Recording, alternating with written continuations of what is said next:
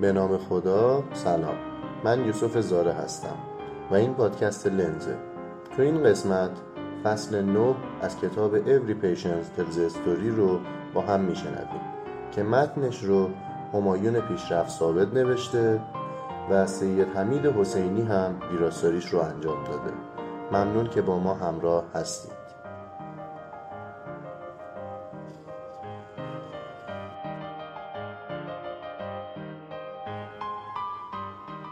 sick thinking.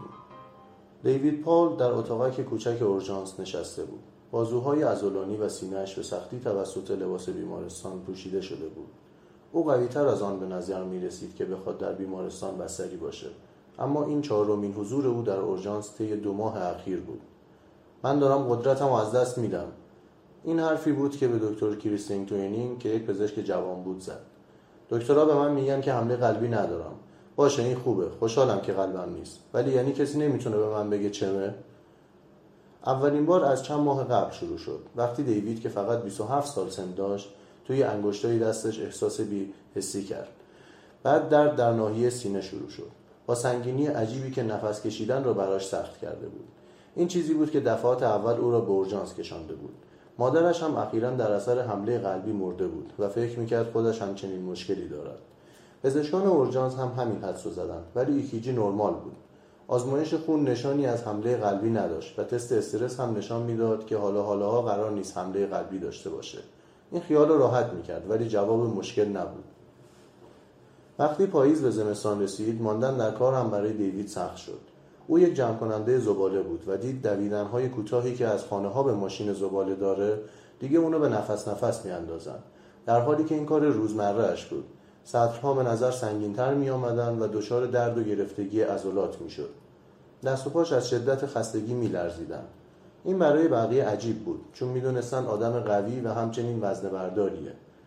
دیوید هم خجالت می کشید بگوید که دارد ضعیف می شود و فقط گفت که روز قبل باشگاه سنگین ورزش کرده.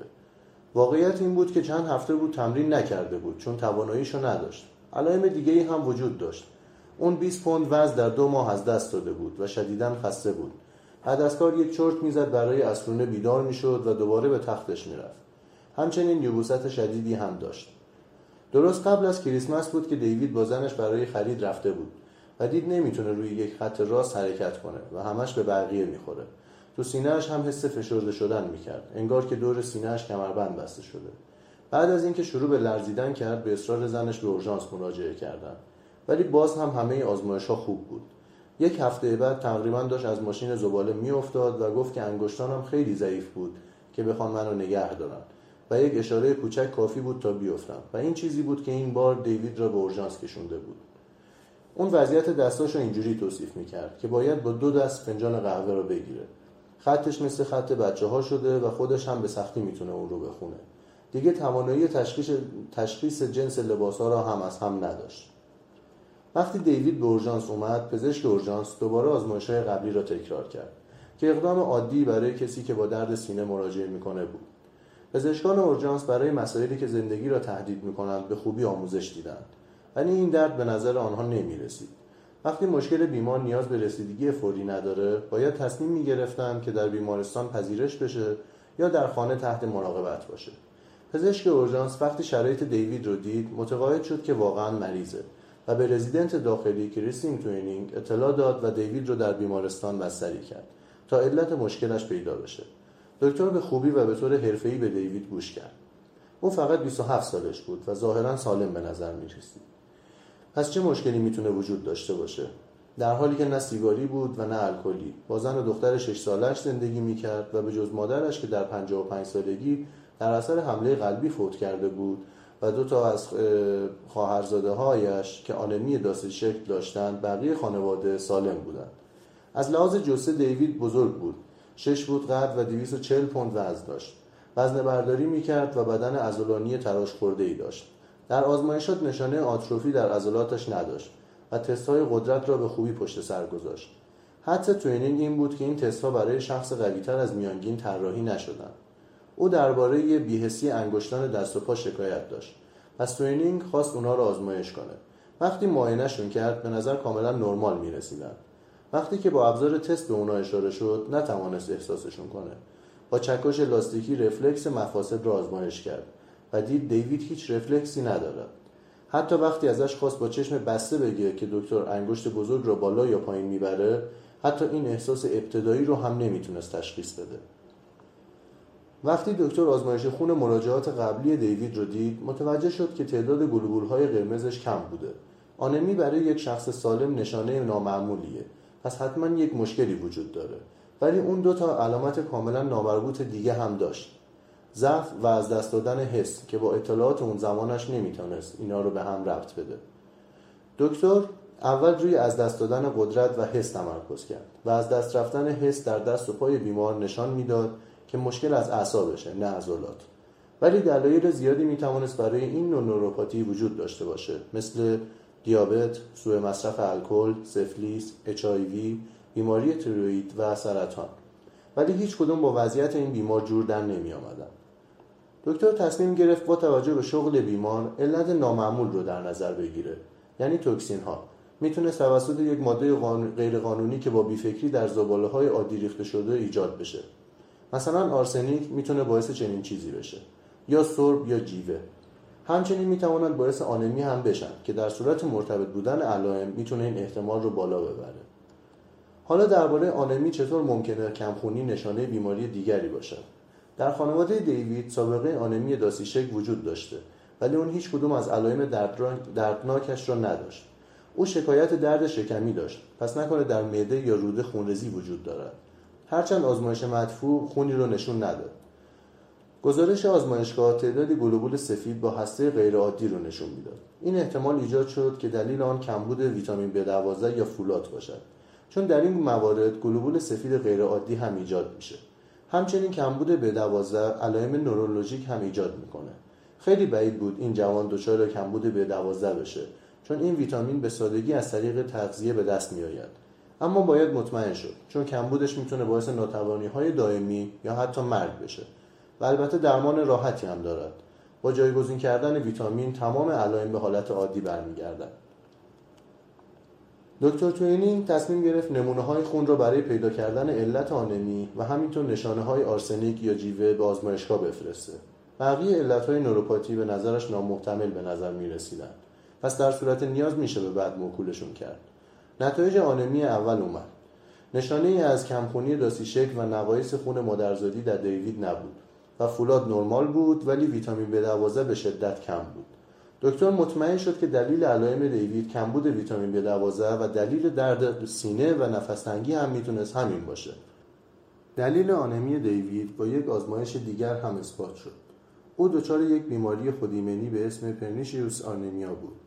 که باعث می‌شد سیستم ایمنی بر ضد پروتئین هایی که مسئول انتقال ویتامین های غذا به خون هستند آنتیبادی ایجاد کنند. فورا ویتامین B12 تزریق شد و او مجبور بود تا آخر عمرش مکمل های B12 را مصرف کند.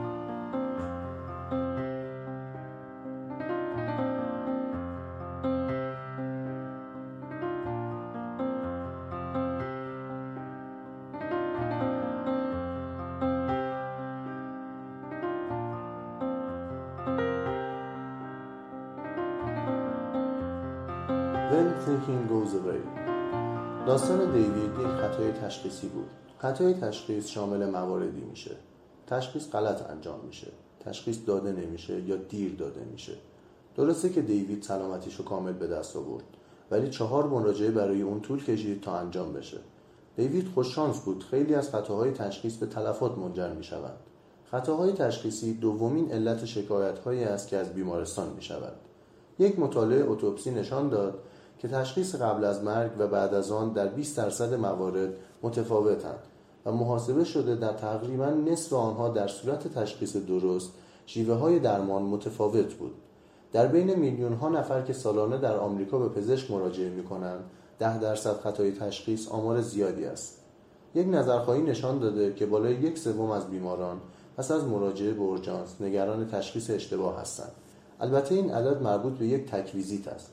و اگر کسی برای مشکل پیچیده به پزشک مراجعه کند ممکن است در طی چند ویزیت تشخیص داده شود.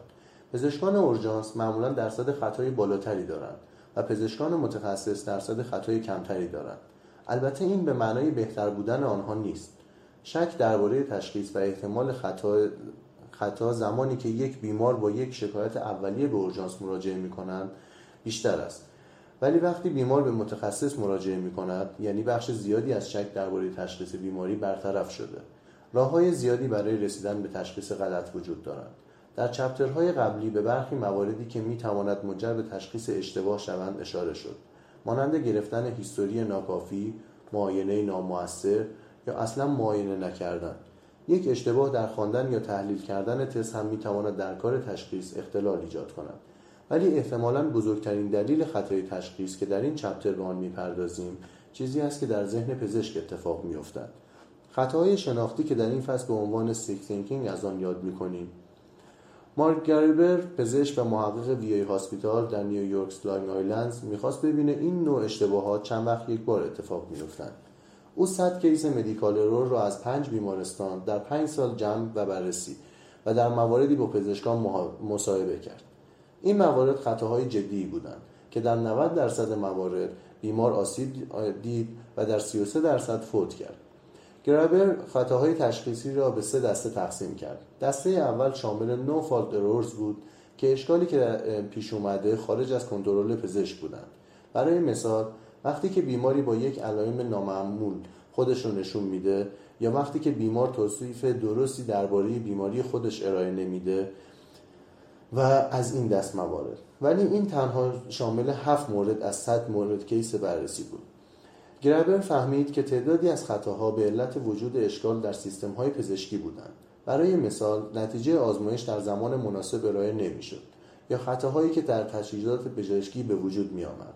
این موارد رو تحت عنوان system related errors دستبندی کرد. این موارد بسیار معمول بودند و شامل دو سوم از خطاهای مورد بررسی می شدند ولی این خطایی که گرابر بیشتر مشتاق بررسی آنها بود خطاهای شناختی cognitive errors بودند. به این معنی که خطاهایی که خود پزشک مرتکب آنها می شود در مطالعه او در نظر گرفته شد که بیش از یک چهارم از خطاها یعنی 28 تا از 100 مورد فقط شامل خطاهای شناختی بودند و نصف error ها شامل ترکیب sick thinking و اشکال سیستم بودند. گرابر خطاهای شناختی را به دسته های کوچکی تقسیم کرد تا ببیند دلیل اصلی آنها چه بوده. خطاهایی که دلیلشان کمبود دانش پزشک بود شامل موارد بسیار کمی بودند که آنها هم شامل بیماری های بسیار نادری بودند. 14 درصد از خطاهای پزشکی به علت نقص در جمعآوری اطلاعات بودند. مانند گرفتن history ناقص از دست دادن اطلاعات در هنگام معاینه فیزیکی یا سوء تعبیر از نتایج آزمایشات خطا در تجزیه و تحلیل کنار اطلاعات دریافت شده و دانش موجود شامل بیشتر از نیمی از موارد تشخیص غلط یا با تأخیر انجام می.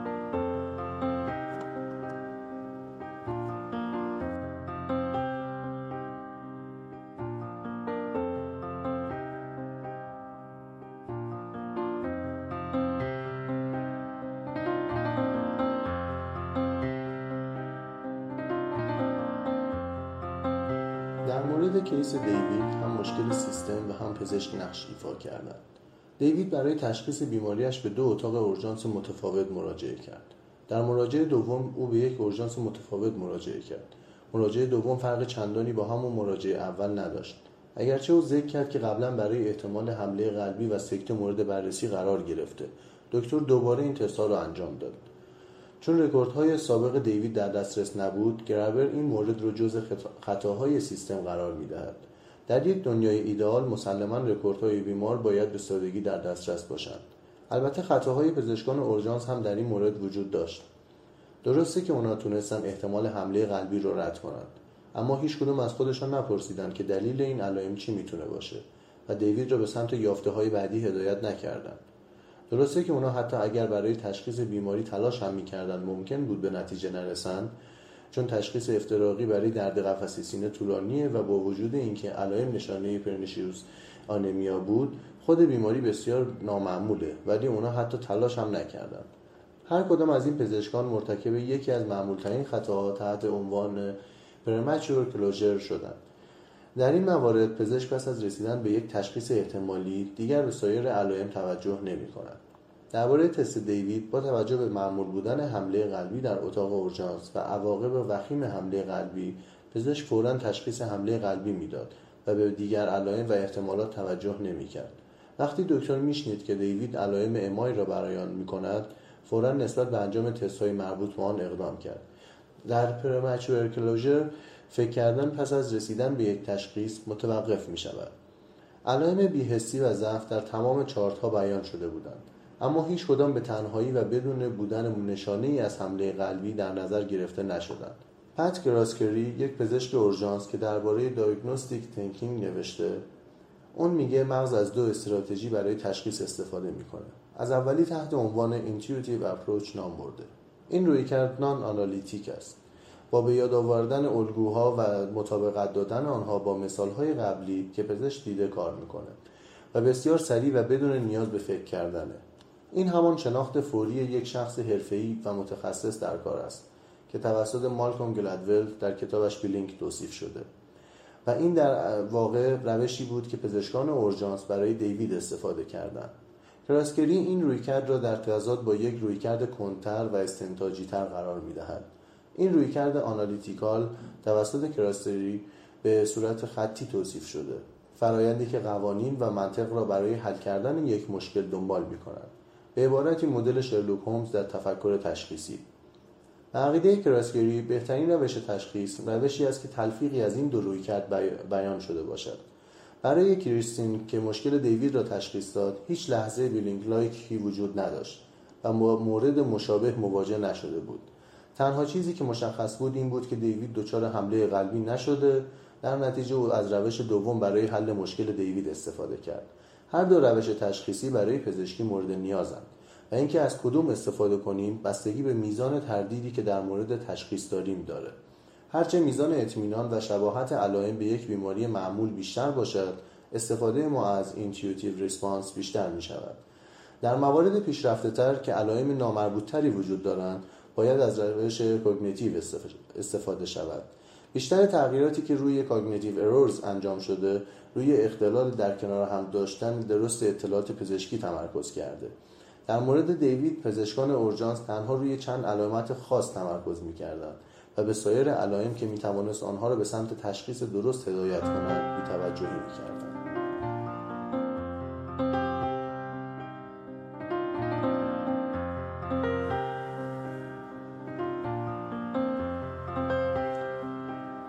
فیزیشین بیاس فیران otherwise این بخش می‌خوام داستان یک بیمار دیگر را بشنویم.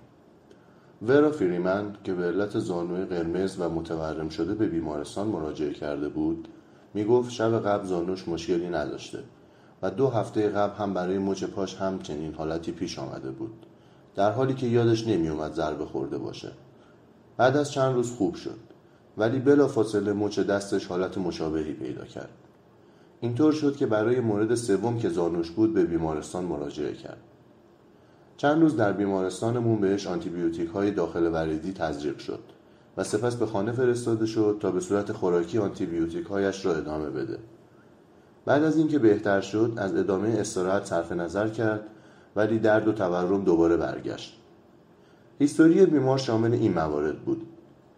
مبتلا به اچ بود که سه سال قبل تشخیص داده شده بود. و به جز این سالم به نظر می رسید. اهل سیگار و الکل نبود ولی گاهن کراک و کوکائین می‌کشید بچه ای نداشت با دوست پسرش توی آپارتمان زندگی می‌کرد و قبلا برای تامین هزینه کراک به عنوان فاحشه فعالیت می‌کرده در حین معاینه زانویش درد شدیدی داشت. وقتی زانوش لمس می‌شد مشخص شد که مایع گرم جمع شده که از زانو جدا شده و حدود یک اینچ فاصله داشت. دکتر در حین معاینه و تشخیص افتراقی فکر می‌کرد مقصد متورم گرم معمولا توسط تروما، نقرس یا عفونت ایجاد می شود ولی در این مورد غیر عادی بود. در تکست بوک ها, در تکست بوک ها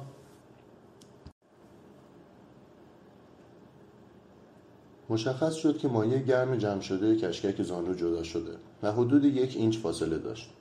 دکتر در حین معاینه و تشخیص افتراقی فکر می‌کرد مفصل متورم گرم معمولا توسط تروما، نقرس یا عفونت ایجاد می شود ولی در این مورد غیر عادی بود. در textbook ها این مشکل تحت عنوان migratory polyarticular arthritis شناخته می شود یعنی نوعی از آرتریت که بین مفصل ها جابجا می شود این یک نمود غیرعادی از چند بیماری عادی است.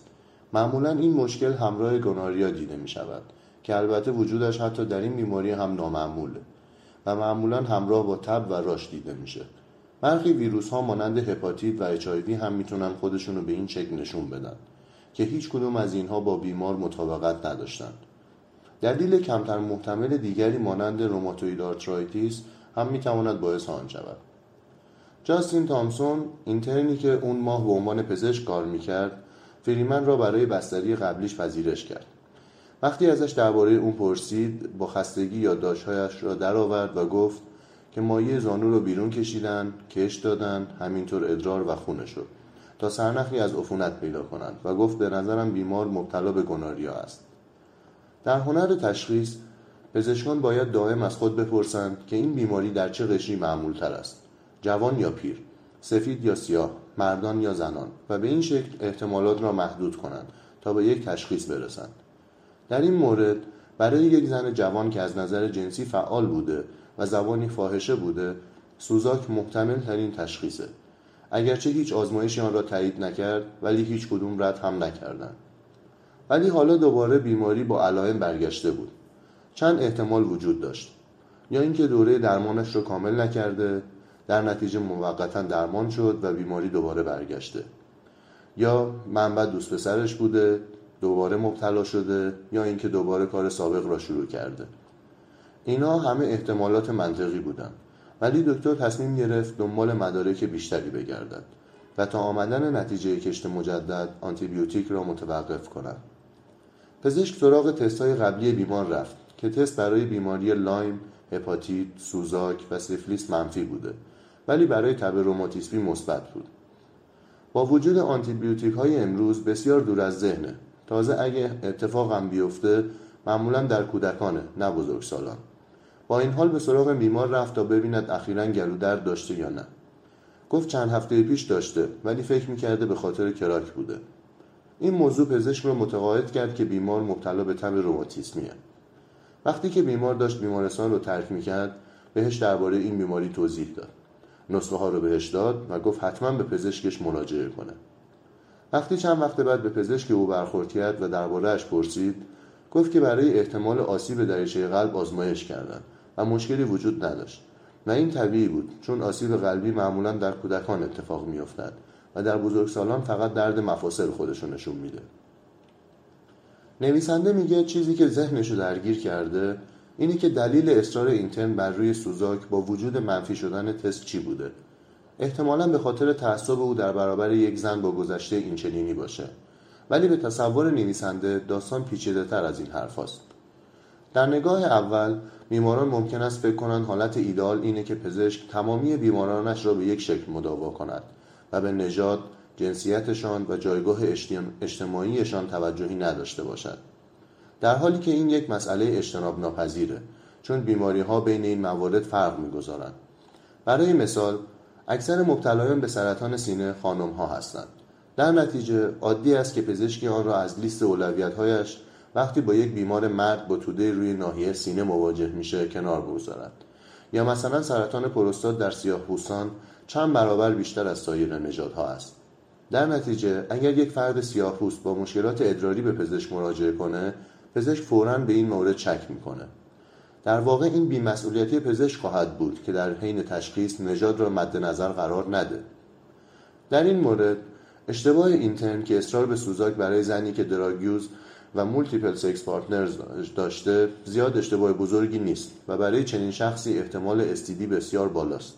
چیزی که می‌تونست اشتباه باشه این بود که این تشخیص رو بر اساس رنگ پوست و لباس پوشیدن و یا سایر موارد نامربوط برای این زن می‌داد.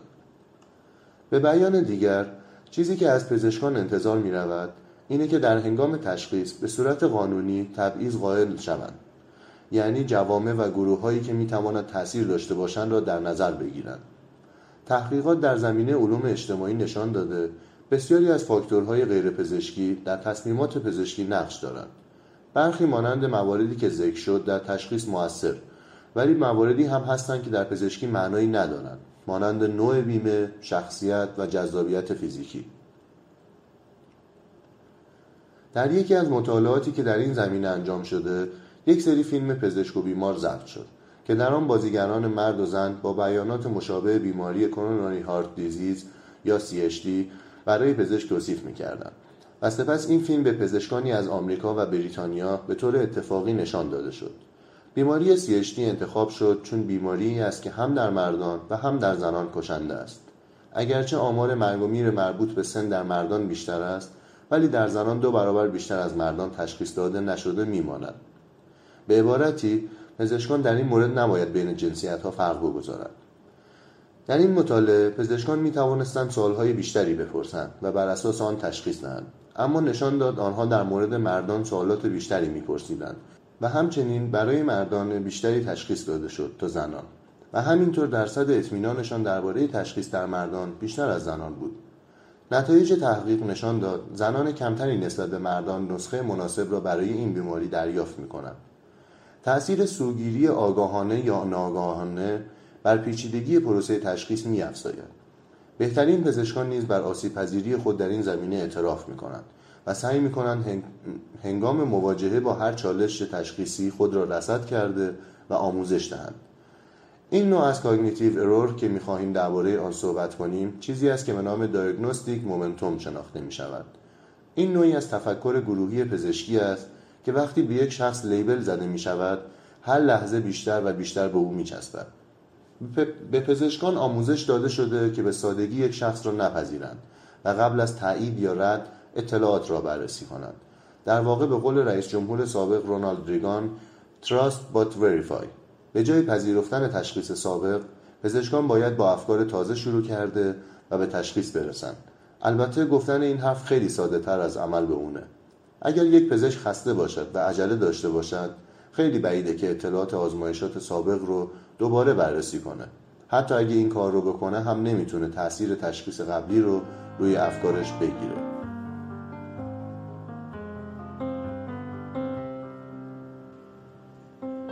Doctor of Last Resort می‌خوایم داستان یک بیمار دیگه به اسم گارس یا مویتی رو بشنویم.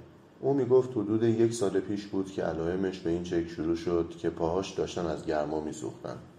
سه پزشک بیشتر نتوانسته بودند مشکل را تشخیص بدن و بهترین حدس اونا اسکلرودرما بود.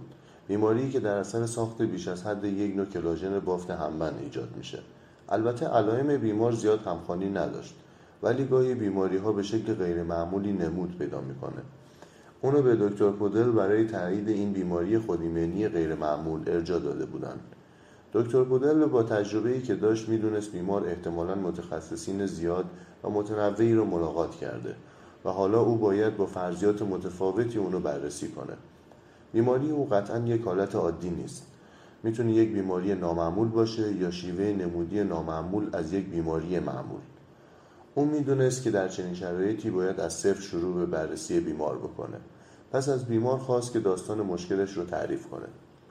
اون گفت تا یک سال پیش کاملا سالم بود تا اینکه این درد سوزان ایجاد شد و همینطور توانایی حرکتیش هم مخصوصا در پای چپ کم شد.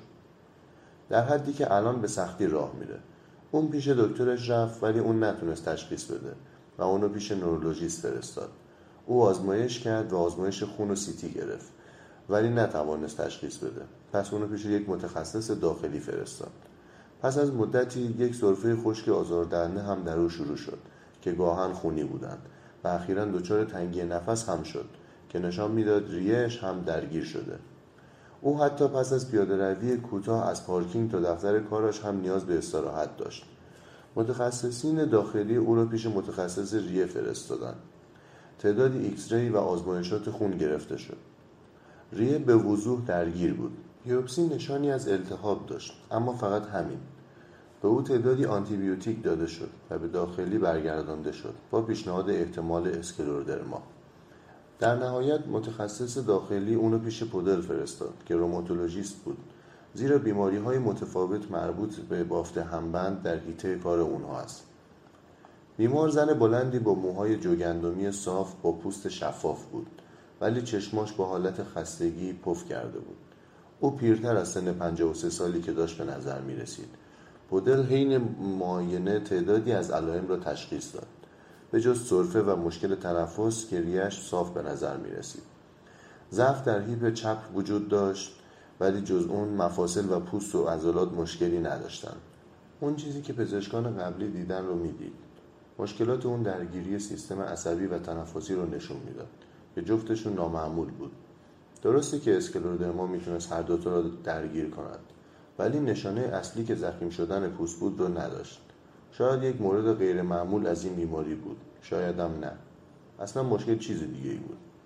شاید اصلا سندروم شوگرن بود که در این بیماری سیستم ایمنی به قده تولید کننده مایع حمله می‌کنه. اون می‌تونه هم ریه و هم سیستم عصبی رو درگیر کنه. همچنین چشمان دردناک و دهان خشک از علائمی بود که بیمار به مورد دوم اشاره کرده بود.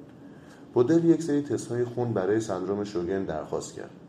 به بیمار اطمینان داد که تمام تلاشش رو بکنه و وقت مجدد برای چند هفته بعد داد. او می‌خواست تمام رکوردها رو دوباره بررسی کند. می‌خواست تحت تاثیر یافته های قبلی نباشه ولی با این حال سراغ پرونده های قبلی بیمار رفت و خواست همه رکوردها رو دوباره بررسی کنه. زیرا در چنین case ی معمولا جواب این رکوردها موجوده و فقط منتظر تا دیده بشه.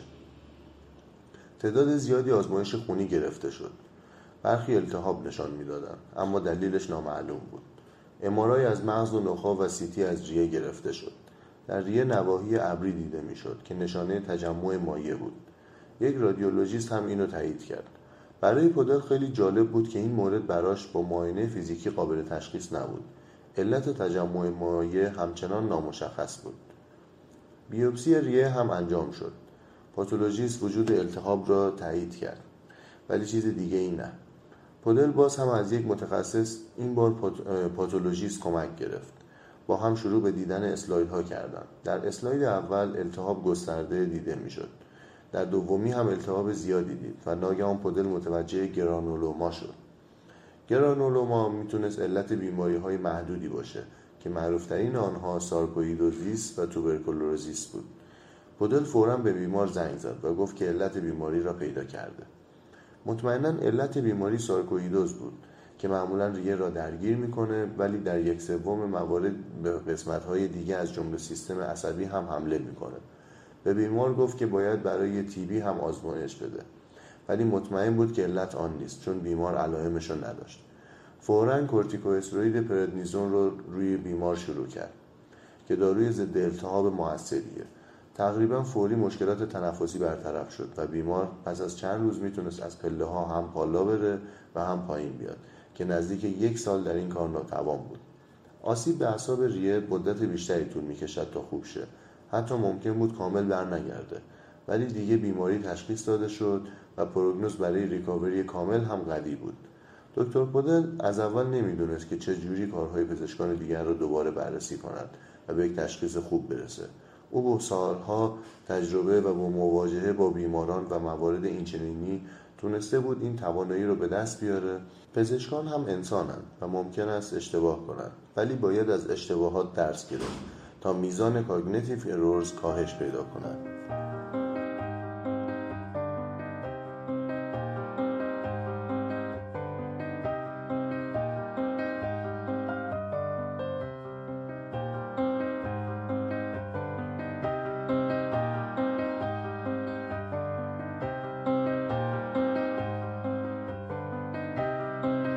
نویسنده خاطره تعریف می‌کنه که خودش از اشتباهاتش درس گرفته.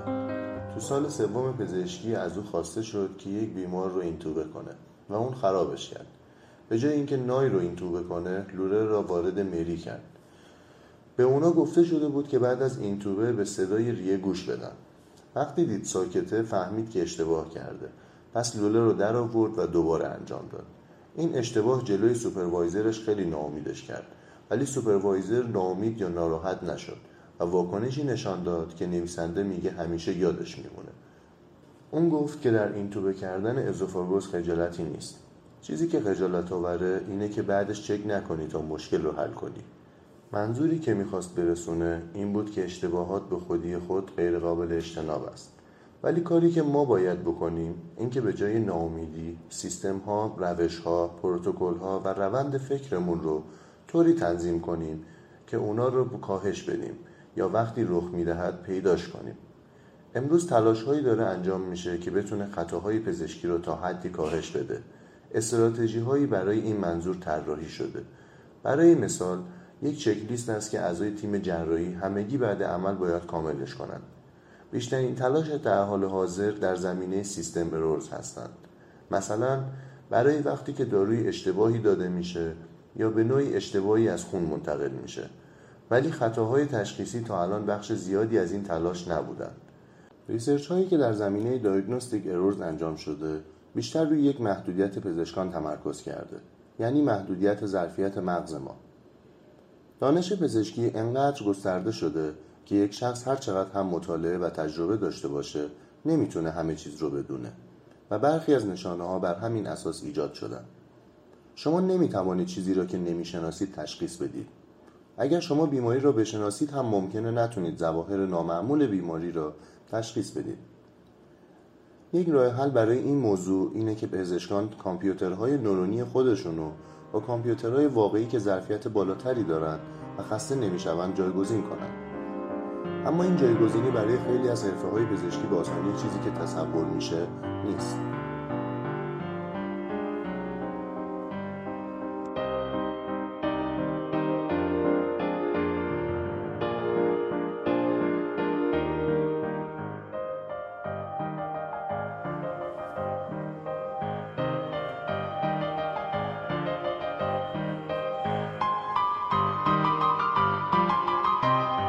یکی از اپیزودهای پادکست لنز بود. مربوط به فصل 9 از کتاب Every Patient Tells a Story امیدوارم که لذت برده باشید. نظرتون چی بود؟ اگر انتقاد یا پیشنهادی دارید یا می‌خواید با اون همکاری بکنید حتما بهمون بگید. پادکست لنز کاری است از تیم مدیکیشن که هسته اصلیش رو بچه های ورودی 97 پزشکی تهران تشکیل میدن. به امید گسترش فرهنگ مطالعه خدا نگهدارتون.